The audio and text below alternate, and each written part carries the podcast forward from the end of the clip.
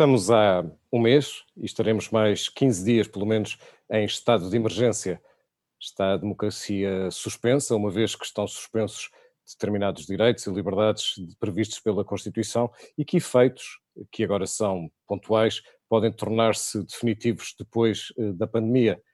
Este é o tema para a nossa conversa de hoje. Mais uma conversa do projeto O País que se Segue, o projeto da Fundação Francisco Manuel dos Santos, que nos traz todos os dias aqui à hora certa para discutirmos não apenas o tempo que estamos a viver de pandemia, mas sobretudo o país que estamos a construir para depois. O nosso convidado hoje é Gonçalo Sarava Matias, tem 40 anos, é professor na Faculdade de Direito da Universidade Católica Portuguesa e é diretor de estudos e membro da Comissão Executiva da Fundação Francisco Manuel dos Santos. Olá, Gonçalo, muito obrigado por ter aceitado este nosso convite. Muito obrigado. Olá, Pedro, obrigadíssimo. É um gosto estar aqui. O facto de estarmos em estado de emergência suspende, como dizia, eh, determinadas liberdades previstas eh, na Constituição, mas está a democracia efetivamente suspensa ou não está suspensa, como garante o Presidente da República? Não, de todo. A, a, democracia não está suspensa. O objetivo do estado de emergência, eu diria, é exatamente o contrário: é garantir que a democracia, apesar de nos encontrarmos numa situação de exceção, numa situação de emergência, a democracia se mantém intacta, apesar de haver eh, limitações ou suspensões em alguns direitos fundamentais é preciso perceber que uh, o estado de emergência está previsto na Constituição. E a Constituição uh, prevê precisamente que o estado de emergência seja adotado em situações de calamidade pública, em situações que exigem uma intervenção especial das autoridades que tenha necessidade de intervir em direitos fundamentais, com suspensão de direitos fundamentais. E, portanto, há aqui exatamente a ideia contrária, balizar esse âmbito de intervenção. Quando se suspende, uh, e quando se suspendem estes direitos, quando se declara o estado de emergência, o objetivo é precisamente criar um enquadramento, criar um quadro constitucional que limita o tipo de intervenção que é feita. E repare, uh, há aqui dois aspectos que eu sublinharia logo à cabeça. Um é a necessidade de um amplo consenso entre instituições, entre órgãos de soberania. Repare que a declaração de estado de emergência é da iniciativa do Presidente da República e é declarado pelo Presidente da República, mas o Presidente da República tem que ouvir o Governo e o estado de emergência e a declaração tem que ser autorizada pela Assembleia da República. Portanto, tem aqui três órgãos fundamentais que têm que estar em consenso, em harmonia para a declaração do estado de emergência. Por outro lado, a declaração do estado de emergência tem uma janela temporal muito estrita, não pode ultrapassar os 15 dias obviamente pode ser renovado e nós estamos no processo eh, da, da, segunda renovação do estado de emergência, mas para haver renovação do estado de emergência é preciso haver uma nova declaração e haver uma reavaliação dos seus pressupostos. Portanto, estes, estes três órgãos voltam a ter de se entender para a renovação do estado de emergência. Portanto, há aqui eh, um quadro muito claro para a declaração do estado de emergência. E, finalmente, evidentemente, a declaração do estado de emergência tem que elencar com precisão exatamente quais são os direitos que são suspensos e qual é a medida da suspensão, e isso não pode ser excessivo, tem que eh, respeitar estritamente o princípio da proporcionalidade. Portanto, eu diria que é exatamente ao contrário. Quando o estado de emergência é declarado, nós estamos a proteger a democracia e estamos a proteger a Constituição, porque sabemos que vivemos uma situação excepcional, eh, sabemos que é necessário recorrer a instrumentos jurídicos que não, que não recorreríamos em tempos de normalidade, mas queremos balizar claramente a forma como isso é feito.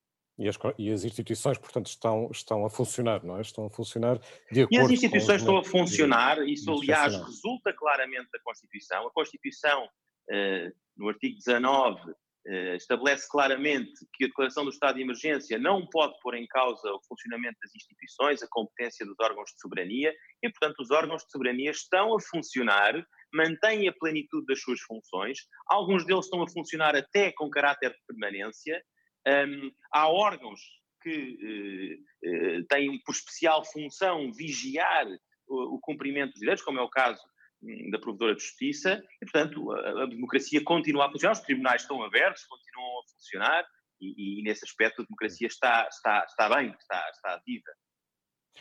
A verdade é que houve uma, uma, alteração radical em muitos desses direitos e liberdades.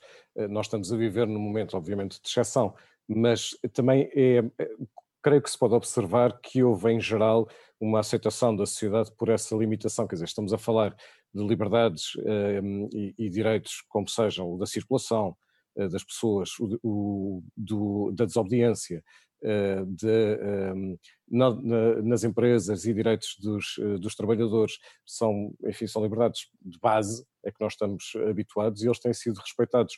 E isso, ou parece-me têm sido aceitos, não há nenhum sinal de que assim não seja.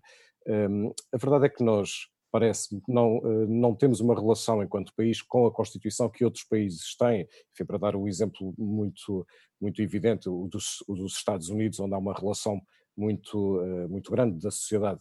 É, é quase como se nós dessemos os direitos constitucionais e as liberdades constitucionais como quase como garantidas e não necessariamente por sentirmos-las vivas através da Constituição. Uh, concorda com, com, com, esta análise que nós, enquanto sociedade, não, nós estamos muito ligados à Constituição? sim, há vários aspectos na sua pergunta interessante que, que, eu, que eu achar, acharia eh, importante destacar. Bom, em primeiro lugar, a ideia eh, de que há uma, uma espécie, que houve uma, um certo consenso na adesão ao estado de emergência e à suspensão dos direitos. Em primeiro lugar, como diz, nós estamos a viver uma situação nunca vivida. Nós nunca tivemos uma suspensão de direitos com esta extensão. Aliás, nós não tivemos nenhuma declaração de estado de emergência na vigência desta Constituição. A última declaração de estado de emergência que houve em Portugal foi em 1975, portanto, anterior ainda à vigência da atual Constituição, eh, que é de 1976. Portanto, nós, na vigência desta Constituição, nunca tínhamos tido uma declaração de estado de emergência. E depois, uma declaração de estado de emergência com esta amplitude e com esta relevância na vida das pessoas. Portanto, de maneira nenhuma devemos menorizar uh, o que se está a passar. O facto de as pessoas aderirem à declaração de emergência, de estado de emergência, e de terem começado a cumpri-la, uh, temos visto isso e lido isso até antes uh, de a declaração ter sido emitida, é algo que eu penso que é muito positivo. O pior que pode acontecer num estado de emergência, num estado de exceção constitucional, é ele ser imposto à força. Esse é que é o cenário eh, terrível eh, que todos nós gostaríamos de evitar e que pode até estar presente em regimes de natureza autoritária ou totalitária. Não é isso que se quer, nem é isso que se vive em Portugal, na Europa e no mundo neste momento. O que se vive é uma consciência por parte da população de que há necessidade de conter este vírus um, ehm, e, a, e, a, transmissão da doença, que essa uh, prevenção deve ser feita através do distanciamento social, Repare, há outros aspectos que não são, por vezes, tão falados quanto à declaração de estado de emergência, que são muito importantes. Não é só a questão do distanciamento social e da prevenção da transmissão da doença. É também a garantia do abastecimento público, é a garantia das redes de distribuição, é a garantia de que as pessoas estão em casa, mas que os serviços e bens essenciais continuam a existir e continuam a ser prestados. E isso também depende, eh, ou a garantia de que isso possa acontecer, também depende da manutenção do estado de, emergência e dos instrumentos que o Estado tem à sua disposição para manter uh, esta, estas cadeias de distribuição e, a, e, uma certa normalidade no funcionamento da nossa vida coletiva. Portanto, isto é, isto é muito importante. Agora, uh, achei também muito interessante a sua referência à Constituição americana e aos Estados Unidos.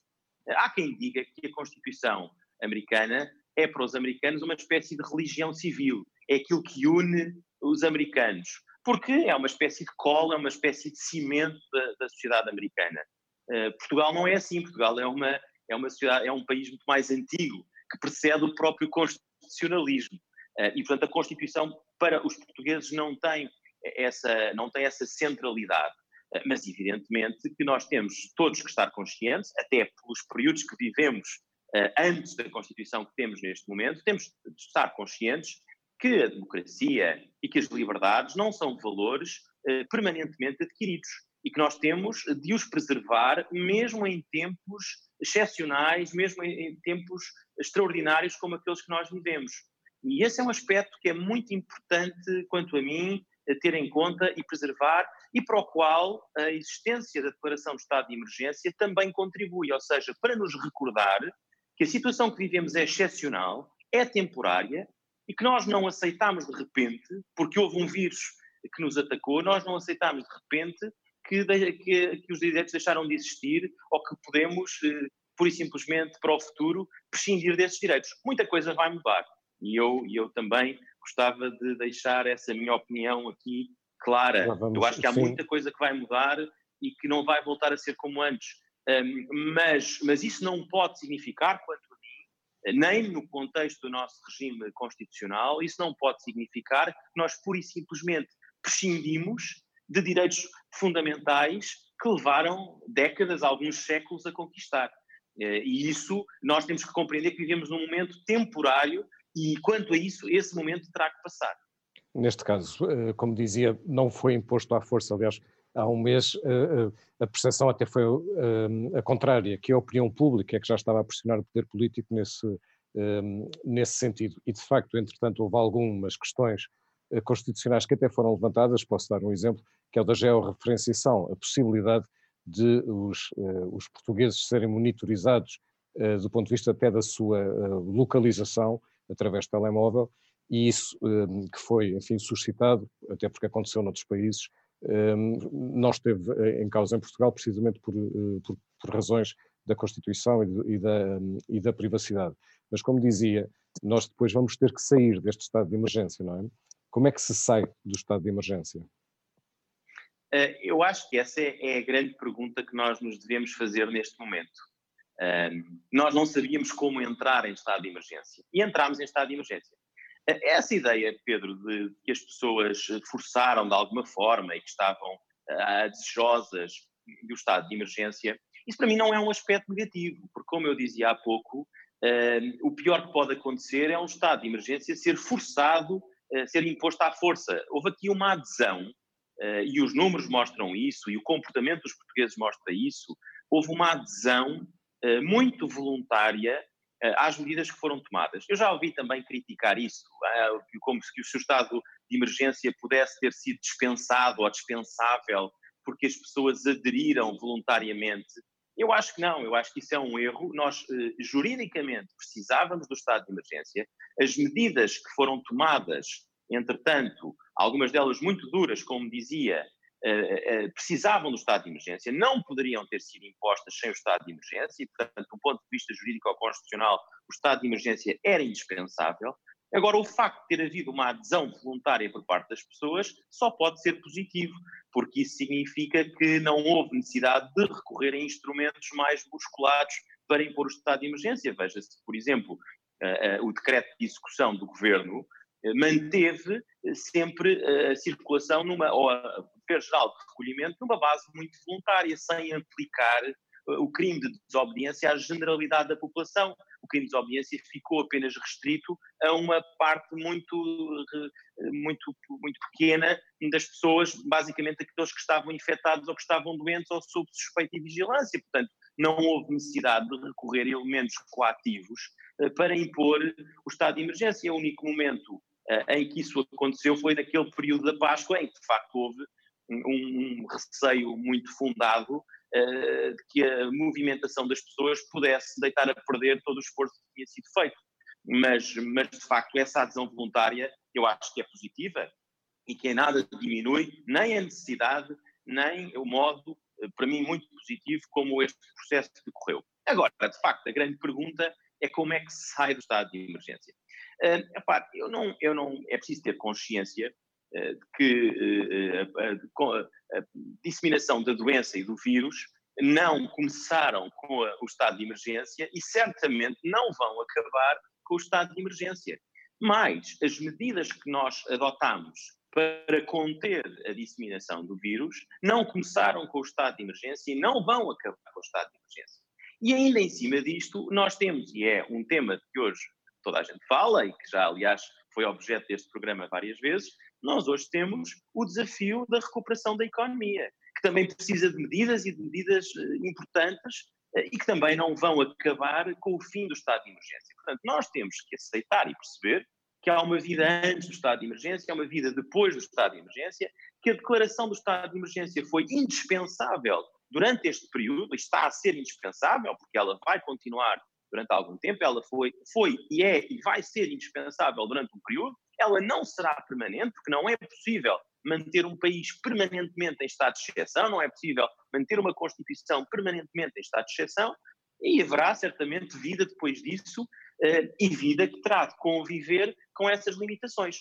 Repare, eh, esta, a suspensão de direitos eh, com menor intensidade do que ocorreu ao longo deste período, a necessidade de conjugar direitos, de balançar direitos, de confrontar direitos, é algo que sempre existiu na nossa história constitucional e que vai continuar a existir.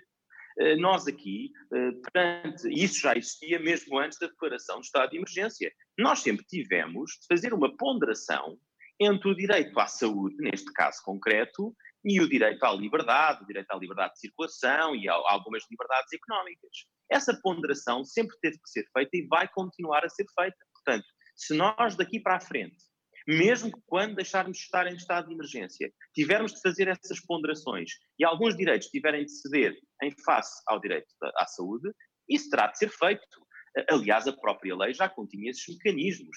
Nós já tínhamos começado, o governo português começou a adotar medidas ao abrigo da lei de bases da proteção civil e continuará a fazê-lo depois. Ou Uma seja, coisa é certa. Há, há restrições que se vão manter, não é? Claro, há restrições que se vão manter e nós não podemos pensar que quando acabar o estado de emergência volta tudo ao normal e volta tudo ao que era antes. Como, como é que não, vai, garante, não vai ser assim. Como é que se garante que a excepcionalidade não se mantém? É uma, é uma, excelente, é uma excelente pergunta. Eu, eu, eu em Portugal não estou preocupado com isso, confesso, porque penso que as nossas instituições têm, têm demonstrado uma maturidade extraordinária, uma ponderação extraordinária. Um, se nós olharmos para as medidas que foram tomadas, há uma preocupação permanente, como não podia deixar de haver, como a Constituição impõe, aliás, eh, uma preocupação permanente com o princípio da proporcionalidade, ou seja, não ir nem um pouco além daquilo que é indispensável para atingir o, o objetivo, porque um grande risco destes momentos é o das entidades públicas poderem aproveitar os poderes excepcionais que têm em cada momento para uh, os cederem, para os utilizarem para fins que não têm estritamente a ver com, com, com o fim uh, que temos aqui perante nós. E isso, honestamente, em Portugal, não creio que tenha acontecido, nem creio que vá acontecer.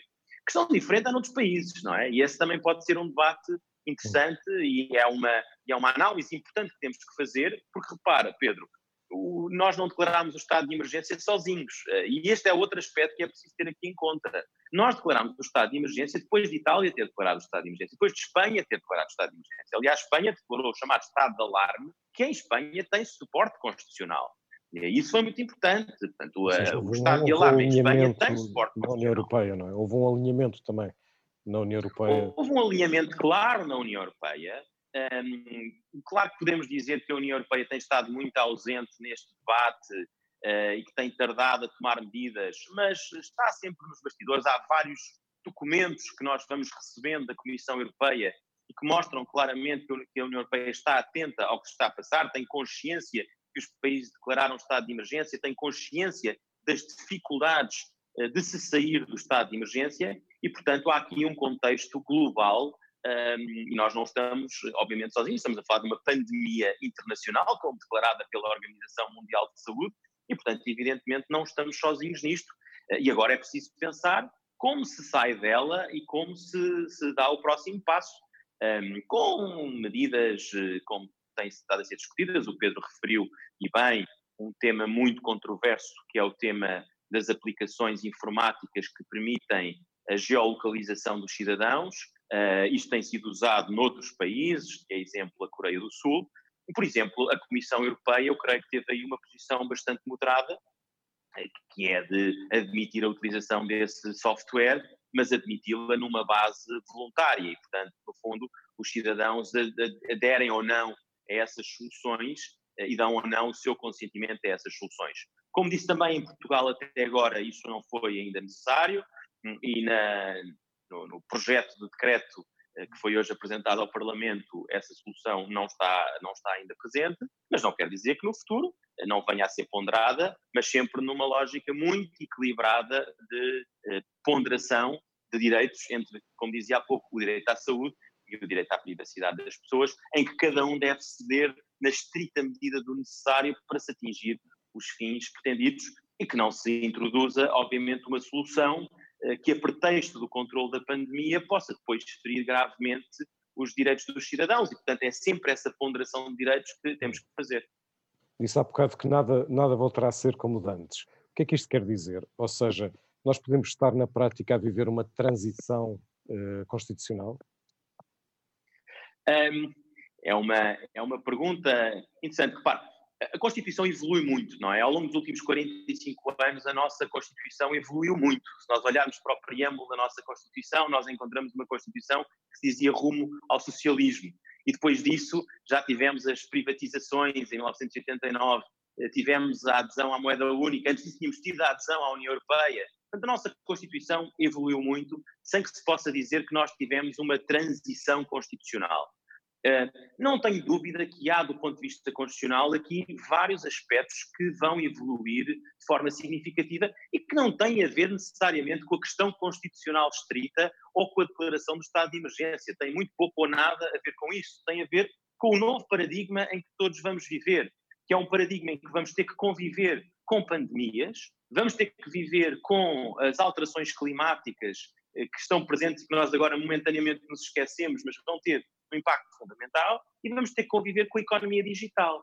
E isto mexe necessariamente com os nossos direitos individuais que foram desenhados há 45 anos. Portanto, nós hoje temos que estar preparados para uma nova realidade, para uma realidade que mexe diretamente com dados pessoais, que mexe diretamente com a privacidade, tudo o que nós estamos. Repare, Pedro, há uma, há uma aceleração tremenda da economia digital ao longo das últimas três semanas em todo o mundo. Eh, nós só falávamos de economia digital e de digitalização e dos impactos que isso tinha, mas verdadeiramente ainda não a tínhamos vivido. E agora estamos a vivê-la com, com esta realidade que temos aqui perante nós, com as aulas virtuais, etc. E tudo isso levanta problemas jurídicos muito delicados. A privacidade dos dados, o acesso aos dados, a imagem das pessoas. O que se discute hoje, por exemplo, é saber uh, se uh, um professor pode exigir que o aluno tenha a sua câmara ligada e ver o que é que se passa em casa do aluno se isso é ou não uma intromissão na, na, na, na, liberdade e na privacidade das pessoas. Portanto, há todo um novo mundo de discussão e esse mundo não vai voltar a ser como era antes. Portanto, nós temos que evoluir para isso. É uma transição constitucional? Acho que não. Acho que a nossa Constituição tem mostrado a resiliência e a flexibilidade necessária para acomodar alterações tão grandes como foram a entrada na União Europeia, como foram uh, a privatização da nossa economia, este é apenas mais um desafio pelo qual nós estamos a passar, mas é um desafio muito relevante uh, e sem precedentes.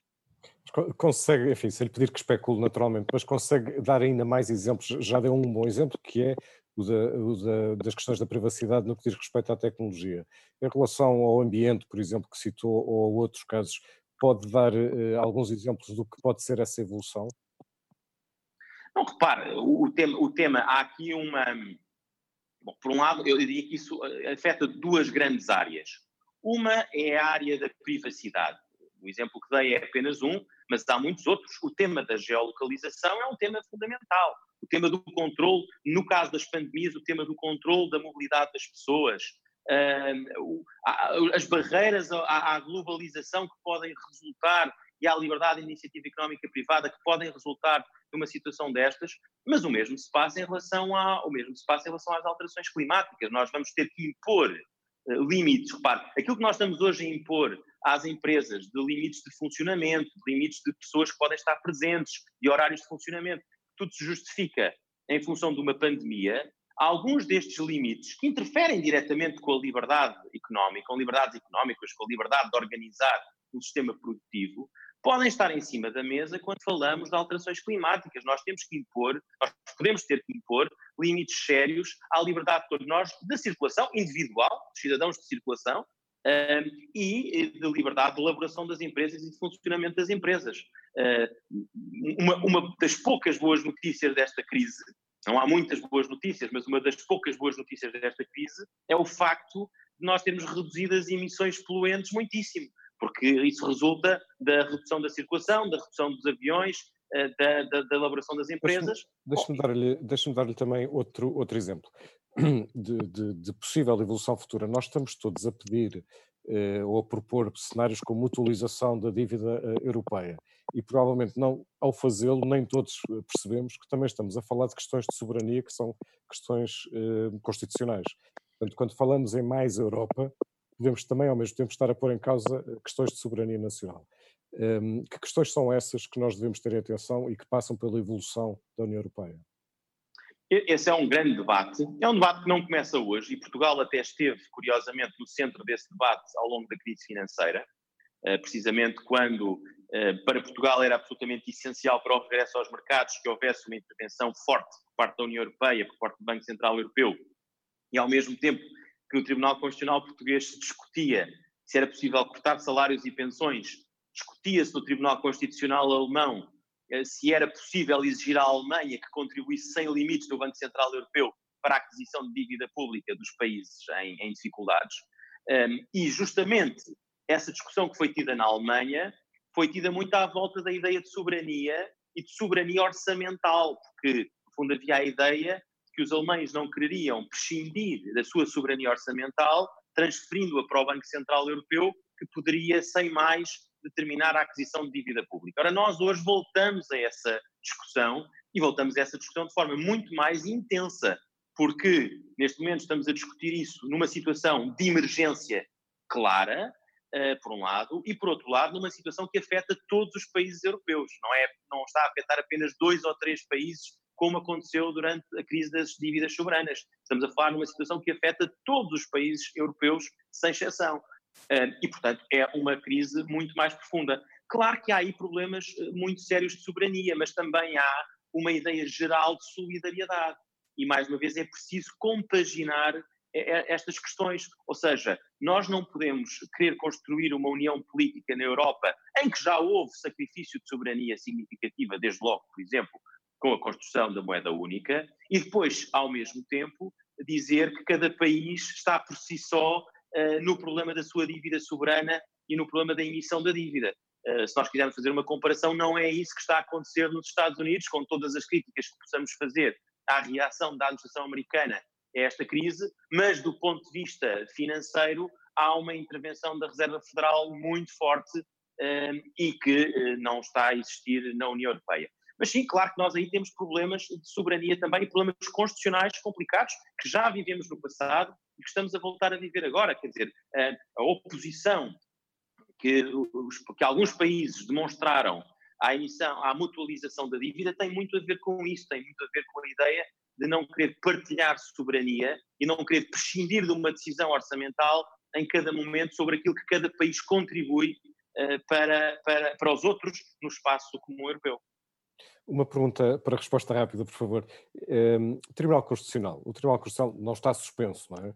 mas pode vir no futuro a ser confrontado com a legalidade, a constitucionalidade de algumas medidas que estão a ser tomadas hoje, no período de emergência em que, em que estamos. Como é que o Tribunal Constitucional pode vir a ser uh, chamado e como é que vai, uh, enfim, avaliar o período de, uh, que agora estamos a viver de estado de emergência?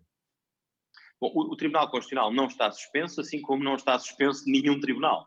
E, portanto, nesse sentido, obviamente, todas estas medidas podem ser apreciadas, podem ser avaliadas uh, pelos tribunais em geral e pelo Tribunal Constitucional, e as pessoas que se sentirem afetadas por elas, os cidadãos, têm o direito de delas reclamarem tribunal através dos meios que, que estão à sua disposição. Uh, é preciso dizer, em primeiro lugar, que durante o estado de exceção, qualquer tribunal tem que apreciar a legalidade das medidas à luz do estado de exceção, à luz do estado de emergência. Não as pode analisar como se o estado de emergência não existisse, como se nada disto existisse. Portanto, a Constituição é a própria Constituição que enquadra o estado de emergência e qualquer avaliação da legalidade das medidas tem que ser feita no quadro, no contexto desse estado de emergência. E o mesmo se passará daqui, para daqui em diante, e no, no, dia em que deixar de existir estado de emergência, os tribunais estarão em funções, o Tribunal Constitucional estará em funções e poderá avaliar a constitucionalidade dessas medidas. Repare que isso aconteceu durante a crise financeira. Nós, durante a crise financeira, não estivemos formalmente em estado de emergência, mas muita gente falava em estado de exceção. E os tribunais fizeram o seu papel, em alguns casos eh, admitindo a conformidade constitucional das medidas, noutros casos declarando a inconstitucionalidade das medidas e, portanto, isso é um papel que cabe inteiramente aos tribunais, que, como digo, não estão suspensos. Gonçalo, na democracia liberal, afinal, na democracia constitucional, assim é que é, afinal, que país segue?